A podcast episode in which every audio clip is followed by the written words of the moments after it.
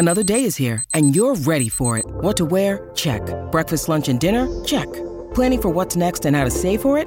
That's where Bank of America can help. For your financial to-dos, Bank of America has experts ready to help get you closer to your goals. Get started at one of our local financial centers or 24-7 in our mobile banking app. Find a location near you at bankofamerica.com slash talk to us. What would you like the power to do? Mobile banking requires downloading the app and is only available for select devices. Message and data rates may apply. Bank of America and a member FDIC.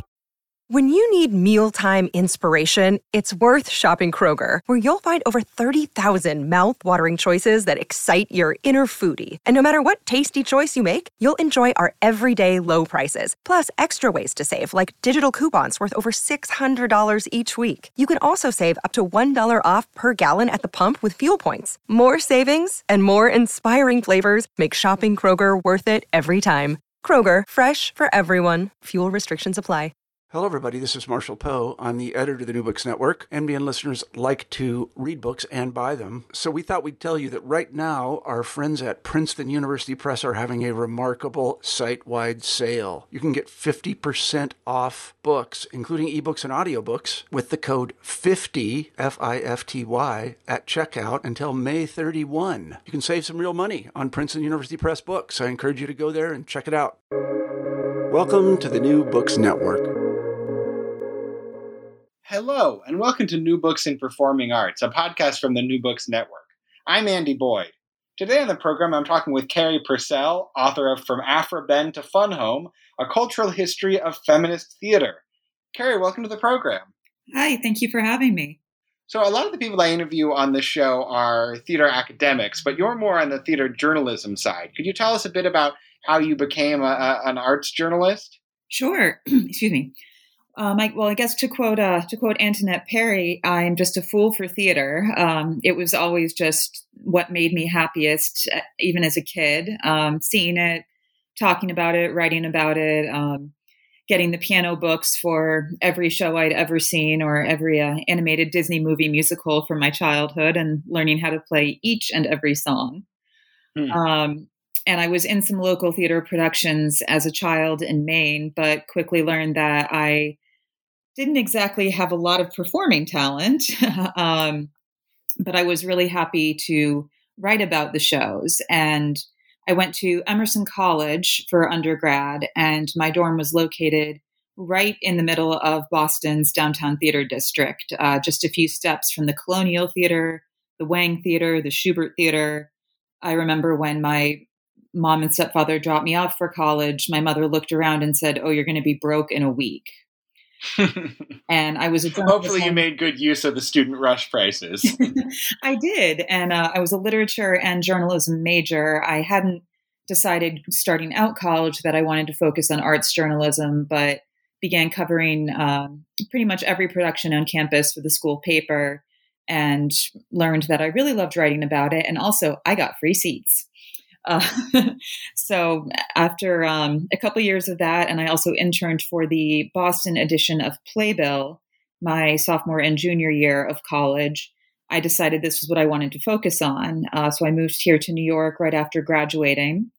And I first started out um, with a blog and just emailing every press rep for every show, asking if I could write about it. After a couple of years, I joined the Outer Critics Circle and the Drama Desk and I covered the Tony Awards, which was best night of the year for me. No matter who won, it was the most exciting, wonderful time. And then I was hired at Playbill.com in 2013 as the features editor. And I worked there until about 2016. And while I was working there, I really began to focus on women in the industry. For some time, I was the only woman on the digital editorial side and really began diving into the issues that women were experiencing in the industry and covering them. And it again, just writing about theater, talking about it, it's always made me the happiest, the most excited. No matter what day job I've had, if it's been a tough day at work or I'm really tired, by the time the curtain goes up at 8 p.m., I am completely re-energized and the happiest, the happiest I've been that whole day. Yeah, I bet the past year has been rough for you then. I've been going through some withdrawal. Yes, I am. so uh, this is a book about feminist theater. Uh, let's let's start out by getting some definitions out of the way. How do you mm-hmm. define feminist theater for the purposes of this book? For the purposes of this book, I define feminist theater as not only theater by and about women and female identifying people that explores their narratives without judgment or the male gaze, but also theater that broadens the audience's perspective and that invites questions and personal reflection about identity and societal roles and assumptions about equality. And by equality, I mean political, economic, social, and personal. And that also inspires us to think about our own internal prejudices and biases and our responsibility to help support and advance marginalized communities. Uh, if you look at Fun Home, I'm sure we'll discuss that quite a bit in the next mm-hmm. hour. Not only was it a show about a woman written by women, but it was the first Broadway show that had a lesbian as its protagonist. And staging showed love scenes, these intimate physical love scenes. And the characters, one of the characters was uncertain and hesitant and awkward, but it was also beautiful. And it wasn't presented with any judgment or idealization, but simply as this person's story. And I think it was one of the most beautiful love scenes I've seen on a Broadway stage the changing my major to Joan number is going to be an audition classic for years. Oh, when um, when it's announced, when it's transferred to Broadway was announced, I remember one of my friends said, "I'm changing my major to Kron." to uh, reference Lisa yeah, Kron, the book Lisa writer. Kron, the book writer. Yeah, that's pretty mm-hmm. good. and and something I've heard so many times by people whose political and social views have progressed over time is that by meeting a person and hearing or witnessing their story, has helped them broaden their perspectives and see beyond their preconceived notions and reflect on their own biases. And if there were audience members at Fun Home who weren't familiar with Alison Bechdel's story and her work, I don't know how they could not have their hearts and minds opened after seeing that show. Mm-hmm. Do you think there's something about theater being a live event that makes that empathetic connection maybe stronger than it would be if it were like a film or a novel or something like that? I think it I think it makes it strong in a unique in a way that's unique compared to mm-hmm. a film or novel.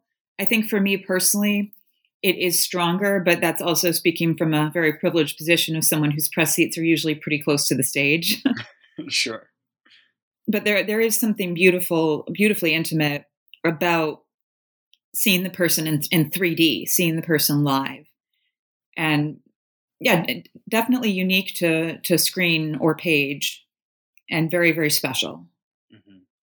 So, one of the things in your very well thought out definition uh, that, that kind of mm-hmm. caught my ear was kind of this idea of getting rid of the male gaze. Is that why you didn't really spend time in the book on, you know, male playwrights like Ibsen or Shaw, who maybe could be considered feminist but are obviously male playwrights?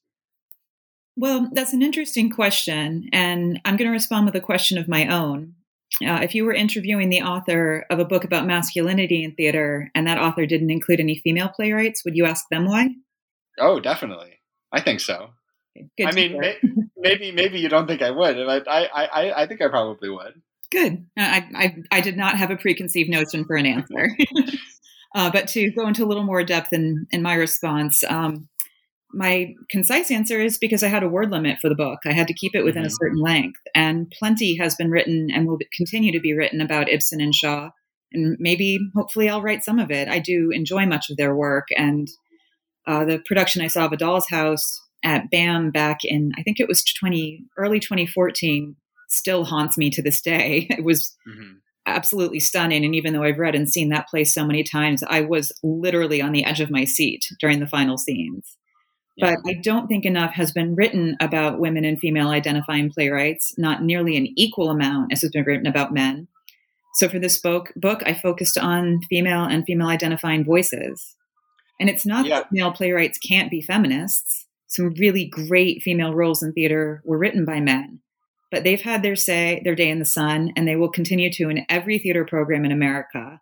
And my goal with this book and the limited i mean i could have made this book five volumes but mm-hmm. the limited amount of space i had was to highlight feminist stories that might go unrecognized by mainstream theater outlets yeah i feel like often when there's a desire for more female roles it's still the same male playwrights who are writing the stories it's it's mm-hmm. revivals mm-hmm. of you know uh, uh, Rodgers and Hammerstein shows, or or you know, like I said, Shaw or Ibsen or, or mm-hmm. Arthur Miller or or or stuff like that. Like it seems like our idea of what these kind of canonically great roles, even for women, are is often constrained by the idea that well, a, a truly great playwright must be a man, right? Well, I think it's important to differentiate between what's being written and what's being produced. Mm-hmm. And I think there are a lot of works, a lot of great new roles for women and female identifying performers written by women and female identifying playwrights, but maybe they're not being produced or they're not being produced on stages that draw mainstream audiences. There's a ton of writing going on, but production is a whole different part of the industry. And one of the really powerful parts of your book is that you really draw our attention to the fact that this has always been true. We right we have this idea that only only men used to be able to write plays, but you mm-hmm. you point out that there were women who had plays on Broadway in the 1920s and 30s, and and those plays don't get revived nearly as much as the the plays by their male contemporaries. Or and there were women writing under male pseudonyms, so there's a lot of work by women that will never be credited to them, and I think that's a tragedy. Mm-hmm. But we, um, we do have an idea of to to backtrack for a moment, I just finished Elizabeth Warren's book Persist yesterday, and in the book she talks about picking up a newspaper and seeing that people have been asked to draw pictures of leaders, and every picture that had been drawn was male, was of a man. So the idea of a great artist, often people's minds will automatically go towards a male figure or a specific man. But we have the we have the opportunity to reframe that, and we have a responsibility to reframe that, definitely in the theater. Yeah. And and you do a little bit of that visually just with the cover of the book where you have a, a picture of Aphra Behn, a picture of Lorraine Hansberry, and a picture of young Jean Lee. So it's a very diverse uh, and multi multi uh, epical uh, portrayal of, of what it, what it means to be a playwright. I'd love to, to talk about uh, Aphra Behn a little bit. Um, I, she's not the first playwright you write about, but she is the the first one in your title. Could you talk a little mm-hmm. bit about her and, and why you see her as as something of a starting point for feminist theater? Yes, definitely. Um, I mean, she was she symbolizes not only the past but the present of theater because she was the first English woman known to earn her living by writing and making an actual financial living as a as a woman or female identifying artist in theater is still still so darn difficult. Mm-hmm. Um, much is unknown and speculated about Aphra Behn because she was a woman, so her work and her role in history wasn't recorded and preserved the way men's has, have been. So a lot of people have projected a lot onto her as they've studied her and what and tried to learn more about her. But what we do know is that she went began writing for money after her husband's death. And some of her early works were tragicomedies in verse. Um, they included the Forced Marriage, The Amorous Prince, and one of her most well known works is The Rover. And even though her work was staged, um, critics attacked The Dutch Lover, another one of her works, on the grounds that it was written by a woman. So she wrote another piece and responded to the critics. And I find really what I find really interesting about her is even then so long ago and in such a different uh, society, she was was willing. She was noticing and putting into writing the disparities of opportunity between the genders. And she said that women were held back not because of their lack of talent or ability, but because of their exclusion from education. And I'm and the lack of opportunities presented to women is still an issue today. So Behn Aphra Behn is timeless in so many ways. Uh, she wrote and staged 19 plays, and she was one of the most, one of the first prolific, high profile female dramatists. And she's been cited as a literary role model for so many, so many authors that I studied and wrote about in my book. And uh, in Virginia Woolf's A Room of One's Own, she mentions Aphra Behn. She writes, all women together ought to let flowers fall upon the tomb of Aphra Behn, which is most scandalously but rather appropriately in Westminster Abbey, for it was she who earned them the right to speak their minds. And her tombstone is inscribed with, Here lies a proof that wit can never be defense enough against mortality. Mm. I also she also worked as a spy before she was a writer, and I just think that's really, really cool. Does that show up in her plays at all? Does she have 17th century spy thrillers? Uh, not spy thriller that I know of, but perhaps she wrote one and published it under a male pseudonym. Mm-hmm. Because I imagine the critics would say, "What's a woman doing writing about being a spy?" so, how do you feel like her portrayals of uh, of, of, women differ from you know male playwrights of the of a similar era like like Shakespeare? It does is there a different flavor to those portrayals given that it's coming from a woman's pen?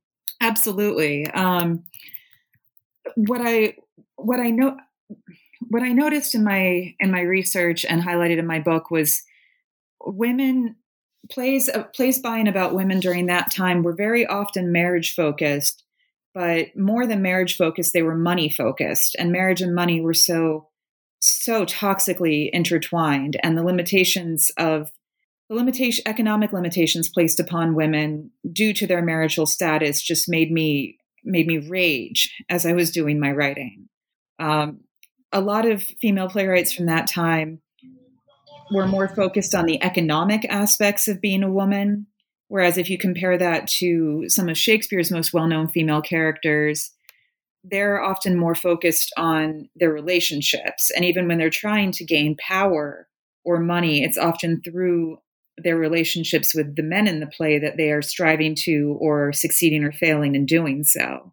Uh, I mean, Shakespeare wrote some amazing, intelligent, fascinating female characters, but I didn't see Juliet talking about how much about Romeo's net worth before mm-hmm. she decided she wanted to marry him.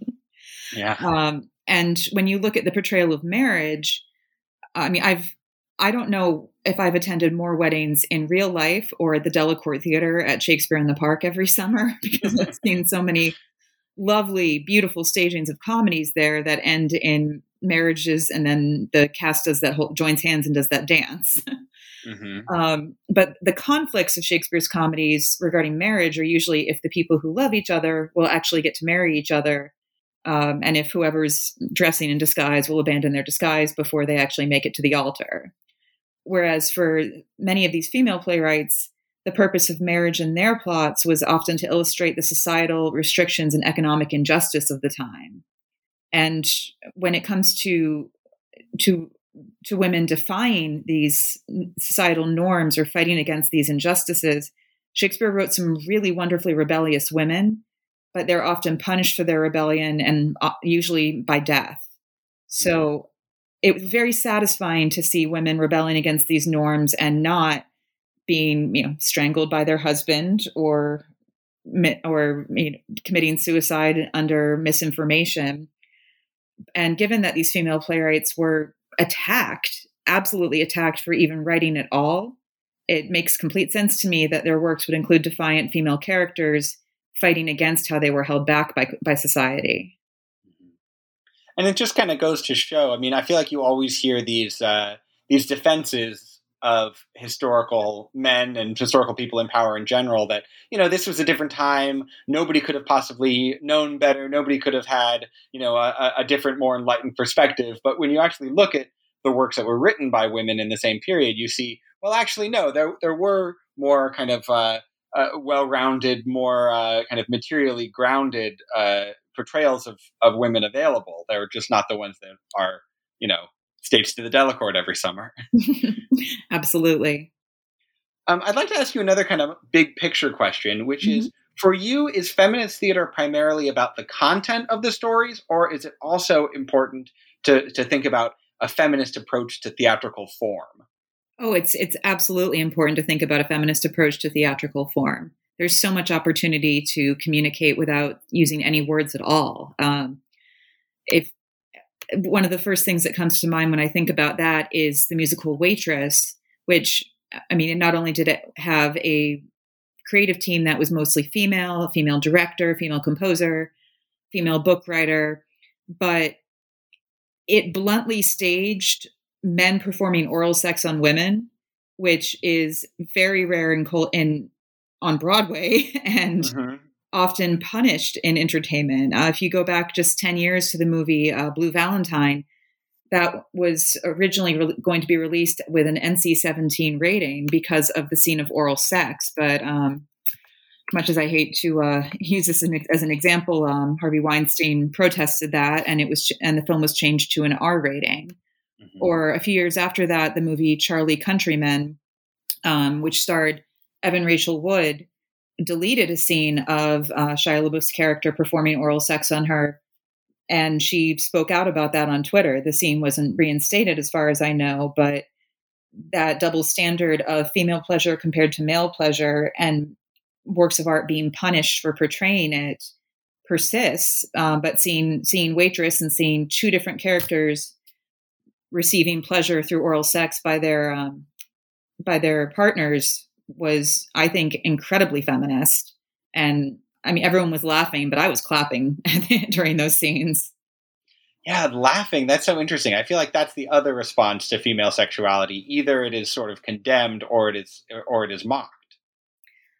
I mean, when I think about the staging, they were staged in kind of comedic ways. Um, sure, sure. But I think I think a lot of people still experience discomfort when they think about women's sexuality, and often a way of deflecting that discomfort is to laugh.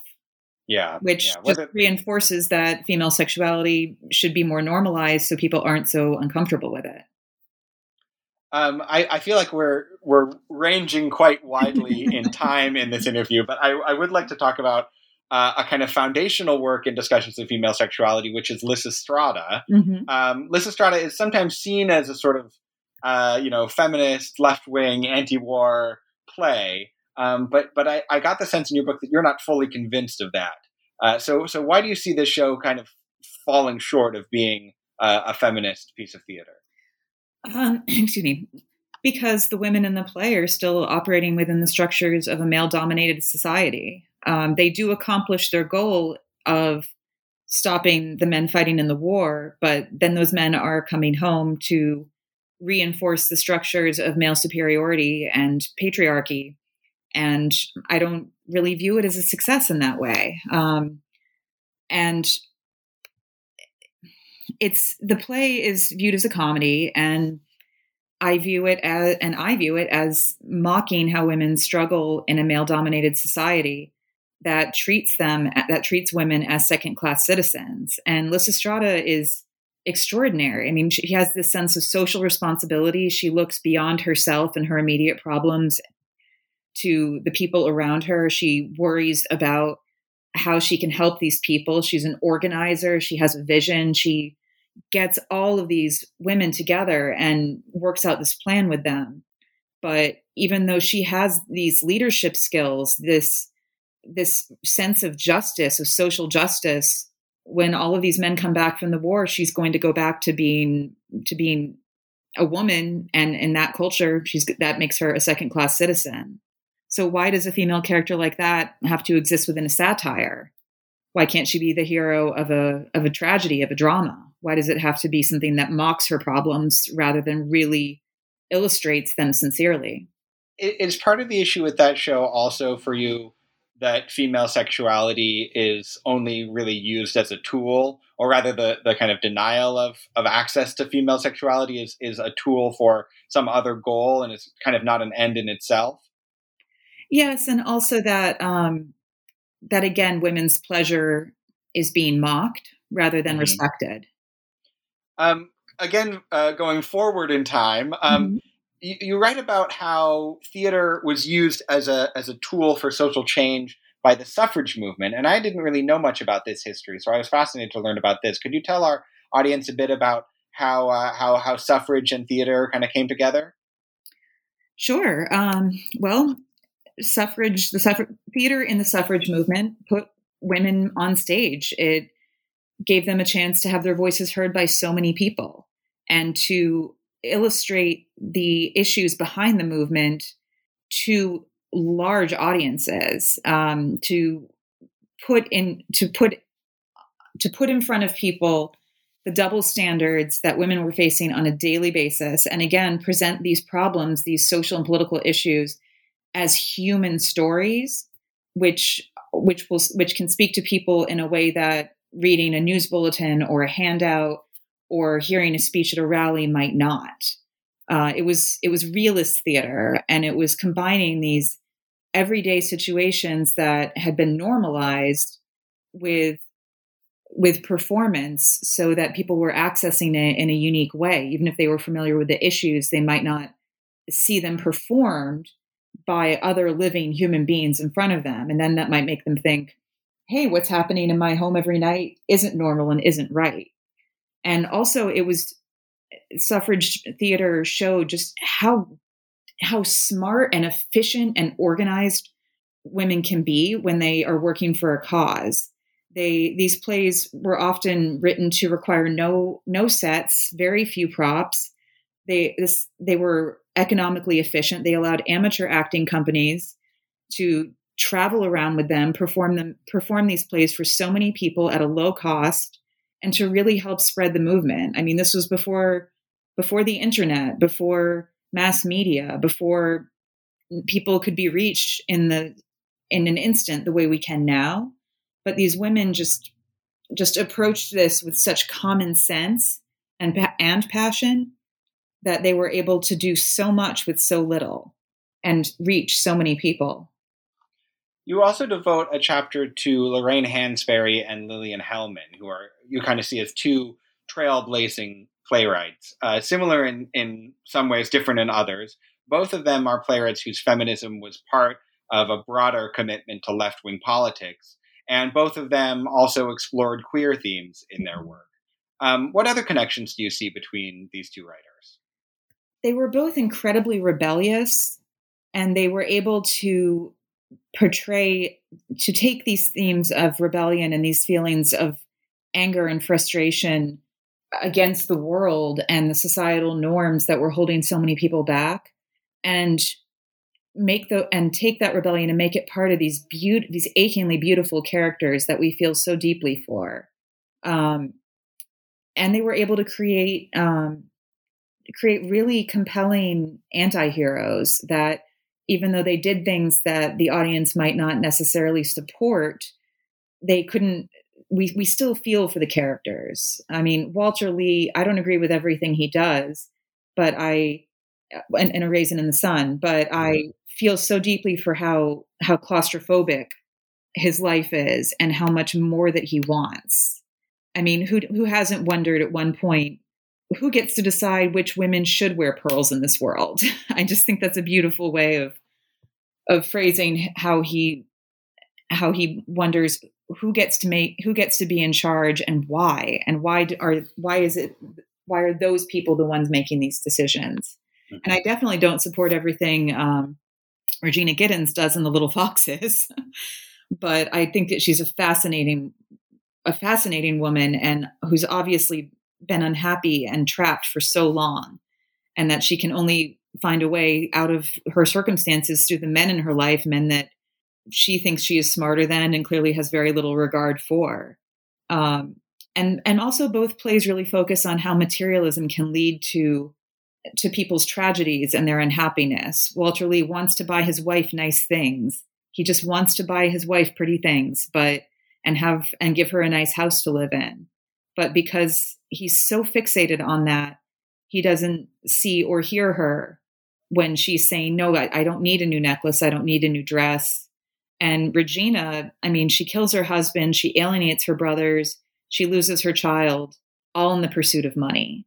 Uh, spoiler alert for anyone who hasn't seen Little Foxes.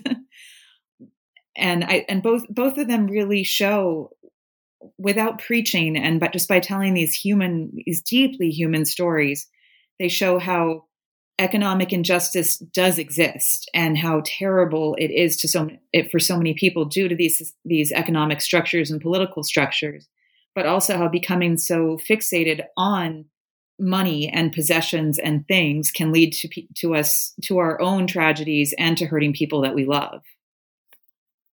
Yeah that's something that comes up time and time again in your work the necessity of having feminist theater that doesn't just look at women's oppression as as one issue, but looks at it as, as kind of one strand of of a kind of uh, you know tangled web of oppression that these characters are facing, involving economic oppression, class oppression, national oppression, etc. Absolutely. I mean, feminism is a symptom. It's a the need for feminism intertangles with the need for so many other aspects of social justice, um, mm-hmm. and I could go on and on about that, but sure. I think the audience uh, takes the point. Uh, speaking of the kind of broader struggle for social justice, that's kind of the theme of uh, another of Lorraine Hansberry's play, The mm-hmm. Sign in Sidney Brustein's Window, which I read only recently and I really loved. And it's very, very different from Raisin in the Sun. It's kind mm-hmm. of a mm-hmm. portrayal of largely white Jewish radicals in in Greenwich Village. Yeah, um, so, how, how, does our kind of knowledge of who Lorraine Hansberry is expand when we read that play alongside Raisin in the Sun? Oh gosh, I mean, who she is. It, I could I I I read so much about her, and I wish that there was so much more to read. That her life wasn't cut so tragically short. She's just mm-hmm. a fascinating person. Her life is is tr- was truly extraordinary. Um, gosh, how does our knowledge expand? I mean, I I think it shows that it taps into her work from before she was a playwright. The mm-hmm. papers that she wrote for the the social justice um, campaigns that she was a part of, um, the different people that her upbringing with her family, um, all the ideological movements and how they that she was a part of and how they influenced her work. Um, I think it showed that she she wanted her writing to to be versatile, to speak to a broad audience. Um, that she didn't want to be pinpointed as a person who wrote about just one thing or just one group of people um, I think it shows us that there could have been so much more amazing work coming from her had she not been ill. Yeah, it's a very funny play too. I, yeah. I mean, there's there's humor in Raisin in the Sun, but the sign in Sidney Brustein's window is almost a comedy. yeah, yeah. I think she had. I think there was a lot more humor to her than people who perhaps have only seen a or read a Raisin in the Sun would know about. Um, and I mean, that taps into a whole other aspect of feminism and entertainment that women are funny. Mm-hmm. uh, another pioneering uh, work of feminist theater is uh, for colored girls who have considered suicide when the rainbow is enough by mm-hmm. Ntozake Shange. And that's an extraordinary play, choreo, poem, whatever you want to call it. But mm-hmm. what's always surprising to me is thinking about how much of a hit it was at the time. Like we're so used to, you know, oh, this great work by this, you know, marginalized artist wasn't appreciated in its time, but this piece really was appreciated in its time. Yeah. It played on on Broadway and was nominated for the Tony Award for Best Play. So, why do you think its impact was so explosive in its time? Um, oh gosh, I mean, I saw the amazing revival of it at the Public Theater in 2019, and I don't know how I got home that night. I think I, I made it to the subway somehow. entranced. Yeah, I, I, I, was absolutely entranced by that show. Um, I think that it was a, a combination of several things. I mean, it it's it's amazing to think that that opened the same year as the original the same Broadway season as the original productions of American Buffalo and California Suite and Godspell and mm-hmm. A revival of Guys and Dolls I think was that season. It was I think that was a time when theater goers were really hungry for new work, um, for unique work, for work that that spoke more to the the changes happening in our political culture then. So I think that was one aspect of it. I think that it was just so unlike anything people had seen on Broadway before. Um, how intimate it was, how unapologetic it was in showing female individuality as well as this sisterhood between these women on stage, how it addressed things like like sexual violence and some really some really told some really horrifying stories. Um, and i think people were proud i mean from what i've read of accounts of people seeing it people were proud to have seen it and they were telling they were telling their friends you have to go see this show this is something special um, i mean again that was before before there was there were hashtags and mm-hmm. and you know people were texting from texting from the theater hopefully during intermission and not the show uh, saying this is amazing and you need to buy tickets now. But but I, I think that just how unique and how raw and pure it was is why it was such a hit and why it's rightfully produced very frequently and seen very often. I'm so grateful I got to see it live because I'd watched recordings of it, but you know, like we said, seeing seeing it live is something different, and it was a, really a, one of the most special nights of the theater that season for me Yeah. do you think there's perhaps uh, a sense in which Broadway audiences have gotten less adventurous since that time, since the 1970s. I, I, I find it very hard to think about something as groundbreaking as, as that show being on Broadway now. I don't think it's Broadway audiences who are less adventurous. I think it's Broadway producers. Yeah. I think that, um, I mean, Broadway's uh, producing something on Broadway is, you know, we know incredibly expensive, uh, a huge risk, but I think that audiences are hungry for for new, special, unique work. But producers need to be able to put up the money for something that is new and special and unique and not necessarily what I call comfort food of entertainment, where it's a story that we know, you know, it's a musical adaptation of a movie and we know how it's going to end and we're going to clap with recognition when we hear our favorite lines. Um, I think they need to put up the money for things that are risky but necessary and vital and and art.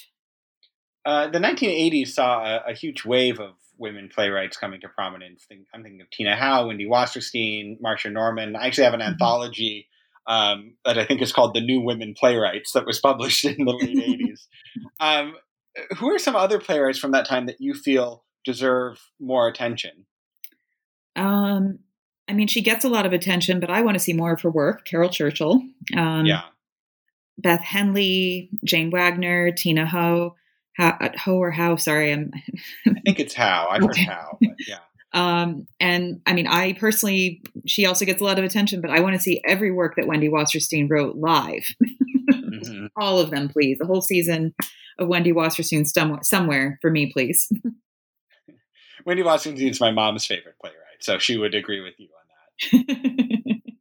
Um, there, there was a revival of Heidi Chronicles in 2015, but it, it didn't do particularly well. Um, why do you think that was? Is it a cultural shift, or was it just problems with the with that particular production? I don't think it was problems with the production. I saw that production three times and loved every minute of it each time. But I can see why Heidi's story doesn't speak to feminists now the way it spoke to feminists then. Um, it is a it's what um, on on Zoe's extraordinary playlist what her friend her neighbor called champagne problems in some ways. Heidi mm-hmm. was lonely and unhappy, and I thought Elisabeth Moss gave a beautiful and achingly beautiful performance portraying that. But Heidi wasn't saddled with student loan debt. Heidi was very successful. Heidi wasn't working, you know, two or three jobs, and Heidi wasn't worrying about her reproductive rights those are just a few of the many issues that intersectional feminists are working to protect and change now. And I can see how one might feel alienated from Heidi. Um, her her speech about feeling stranded was deeply moving to me, but there's a lot more. If, if the equivalent of that speech were spoken by an intersectional intersectional feminist now, it would have very different content. Um, and the question of can we have it all is not really a question that American feminism is asking, to quote um, the amazing feminist theater writer Jill Dolan.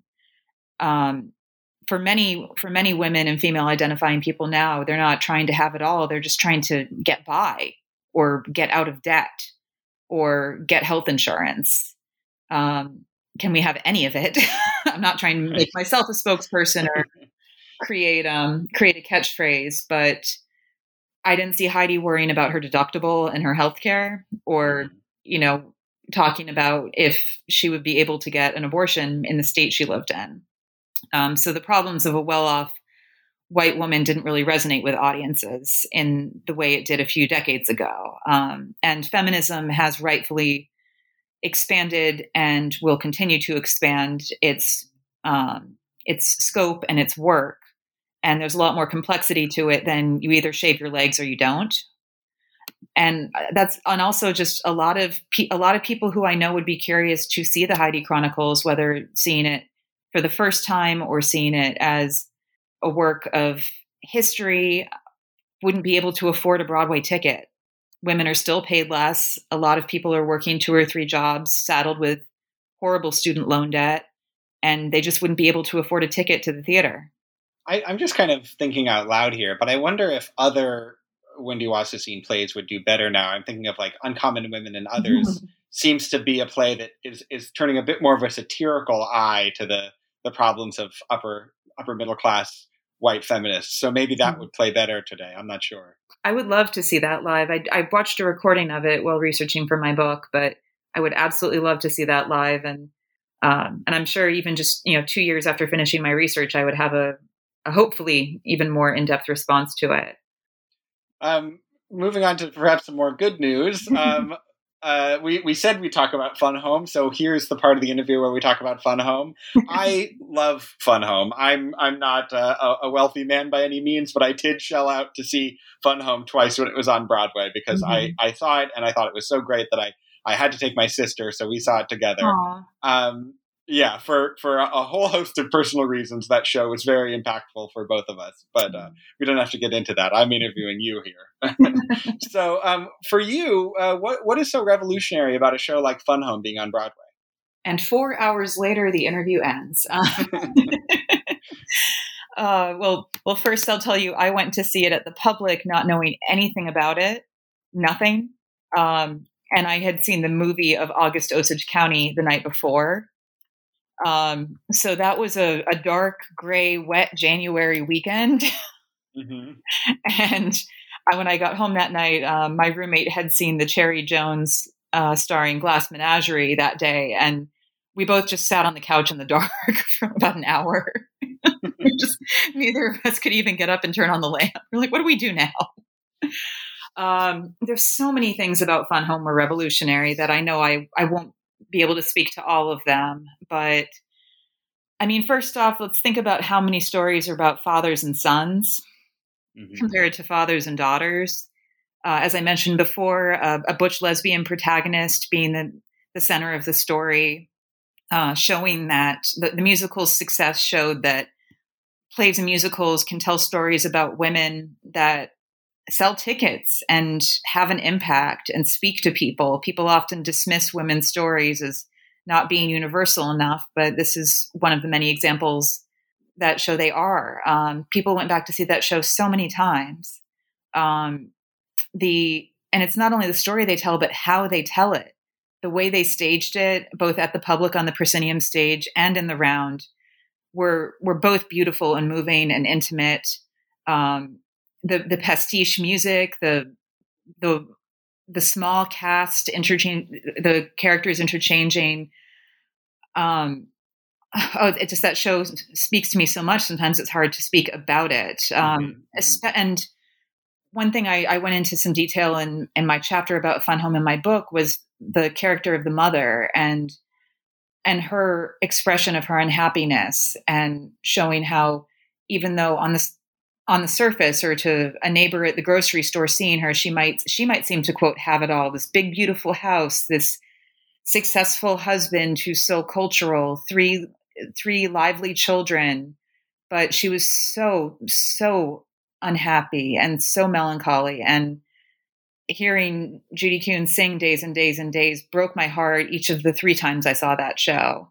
Um, and then getting to experience a woman's story through three different ages in her life was such a gift to see the the innocent joy and excitement and wonderment of small Allison singing Ring of Keys, to see the rapture of her first sexual romantic experience in college with medium Allison, to see the how Beth Malone so beautifully embodied all of this confusion and anger and grief in adult Allison. I mean, what a gift to get to know that character in all those different ways in just about 90 minutes. Mm-hmm. And to to show the world that queer women have important, vital, beautiful, universal stories to tell and that they can and should be re- represented in commercial musical theater and win a ton of Tony Awards. I was in the press room at the Tonys that year and I was I was on the edge of my seat and I was cheering when when Fun Home won. Yeah, I, when you when you mentioned how Fun Home kind of follows this one woman over the course of a good portion of her life, that reminds me of Heidi Chronicles. It, mm-hmm. it, I wonder if, in some ways, the, the, creators of Fun Home were looking back at Heidi Chronicles as as kind of a, a forerunner of, a, of the type of structure they wanted to use in their story. Um, I don't know. I, I interviewed them a couple of times. I was working at Playbill.com when Fun Home opened on Broadway, and um, sort of self assigned myself the show as, as the fun home beat. Yeah. I remember I was I was running down uh, 50th Street one day to go meet Jeanine Tesori and Lisa Kron to interview them, and I bumped into a friend and said, "I can't talk. I'm going to meet Jeanine Tesori and Lisa Kron," and you know just kept running because I was running late, and and she just said, "Okay, then." That's a good excuse. Yeah. um, I, I don't. I, I really don't know if they um, if they look to Heidi Chronicles or not, but I do think that seeing um, seeing Allison embodied in three different people um, made it especially powerful to you know not, not to go too much into my own personal life but to see her as this spunky child who just didn't really at times didn't seem to have an outlet for all of her energy or you know was told to to be quiet and to be pretty and you know put her barrette in her hair and and put on that frilly dress her father wanted her to wear and to be a child who wanted to make her parents happy even though to adults in the audience we could see that her parents were unhappy but it wasn't her fault. Uh, just to see that innocence embodied in that beautiful performance by Sydney Lucas, I mean, my gosh, that I am I can't wait to see what what she does next in her career. What a gifted mm-hmm. person. Uh, I think seeing her as a child really contributed to to the power of the show and seeing how this child grew into this young woman and then this adult and cheering for her on her journey even though there's so much tragedy in it um, one of the other issues you write about in the book is uh, how far we still have to go before we reach any kind of gender parity. I, I saw a number that said something like 87% of directors on Broadway are men, which is just mm-hmm. kind of an mm-hmm. incredibly uh, skewed number, especially when, I mean, there's so many great women directors who've proven themselves kind of capable of, of handling that big of a, that big of a stage, both, you know, literally and metaphorically. So, um, could you, could you talk about uh, kind of what are some of the efforts that are ongoing in favor of gender parity and, and kind of which ones you find most promising, most exciting? Oh gosh. well, um, for, to to respond first to the, that number being shocking, um, I think it's important for everyone to keep in mind that very often women's successes are seen as the outlier, not the norm, and that we place a, that when women are are the outlier, the one female director of that season, or the you know the one female who um, the one female who's helming a big multi-million dollar musical a lot of responsibility and representation is placed on that. Very often if a woman directs a play and it's not a financial success people use that to support their their idea or their prejudice that women can't be in charge of big musicals because they just don't make the money. But i've never seen that standard applied to um, to male directors. Mm-hmm. or for example um, if a, if a play by a man doesn't do well, I never hear people saying, you know, male playwrights just don't do that well. They don't make enough money. But if there's one play by a woman and it doesn't make it doesn't recoup its investment, people will use that as a reason to support their statement that female plays don't make money. So women's successes are seen are often seen as the outlier, not the norm. And very frequently in many industries like hires like. Uh, people will hire people they're familiar with, they're comfortable with, so they hire people who look like them or who ex- or who um, think like them or like the same things that they like. So frequently, people will assemble creative teams made up of people who are of the same demographics as them, and that results in lack of diversity and lack of parity. Um, and there's a, an ongoing and, in my opinion, ridiculous bias that women don't know how to handle multi-million dollar productions or you can't trust a woman with an expensive investment. Um, but how are you going to prove, if you are a woman who's a director, how are you going to prove that you can handle that responsibility and that you can manage that money if you're not ever given the chance to prove it? If you're not ever given the opportunity to helm a musical or an expensive play on Broadway. Um, and there is a lot of work being done towards parity right now. Uh, there are tons of organizations advocating for gender parity in the industry. The original goal for many groups was 50 50 by 2020, and that did not happen. So I'm not sure if we have a new deadline set or not. but there are organizations, so many organizations, there's no way I'll name them all. But there's the Women in Arts and Media Coalition, the League of Professional Theater Women, Parity Productions, the Lilly Awards. There are organizations like Girl Be Heard, all helping to support artists, performers, creators, creatives, um, and to hold people accountable. Uh, I am not on Twitter myself because I had to meet the deadline for this book, and I knew I wouldn't if I stayed on Twitter. But I do think it's very important to hold theaters and organizations accountable for their programming. And if we see a lack of diversity in their programming, to speak up and say, and ask them, why is this happening? Um, one study that I read in my research said that plays by women sell an average of more than more than 3,000 more seats per week than plays by men. So this has been proven that women's stories sell, but they need the chance to sell those tickets. So I think that supporting supporting artists, nurturing works, showing up for small off-Broadway productions and saying that you love them, telling people about them, telling people to go see them and saying this should transfer. This should be on Broadway. This should this should be played to a larger audience. All of that is so vital. Uh, I worked as a nanny while writing this book, and through my through my childcare, I met a lot of theater lovers who had significantly higher incomes than I did. and they would frequently text me or ask me at um, at school pickup what they should go see. And I usually recommended off Broadway shows to them in smaller houses because I wanted them to put their money towards those organizations, towards those theaters, towards those playwrights. And then if they enjoyed those shows and told me they enjoyed them, I would say then, you know, write to the write to this nonprofit or write to this theater or tell tell tell them that you'd like to see it in a bigger house. Tell tell your friends to go see it. Um, you know, share if you're on social media, share the reviews of this show that are positive uh, basically I told people who had more money than me to go put their money towards theater. Um, and most of them were very, very happy with my recommendations. So there's a lot of work to do, and there's a lot of work being done. And we do have a very, very long way to go. Um, and my book is just one of many, many written works about feminist theater. And I hope that anyone who reads it and enjoys it will read many more books about it and follow a very diverse range of um, theater writers, theater journalists, theater critics, and support them in their work. Because um, diversity and parity, it's much more than just gender. There's a lot of work going towards racial reckoning in the theater industry right now that I'm really happy to see and support, and hope that the next Broadway season that we see is a much is a very rich, diverse one um, that's telling that's telling more of the incredibly vital, necessary, and entertaining stories out there that need to be told.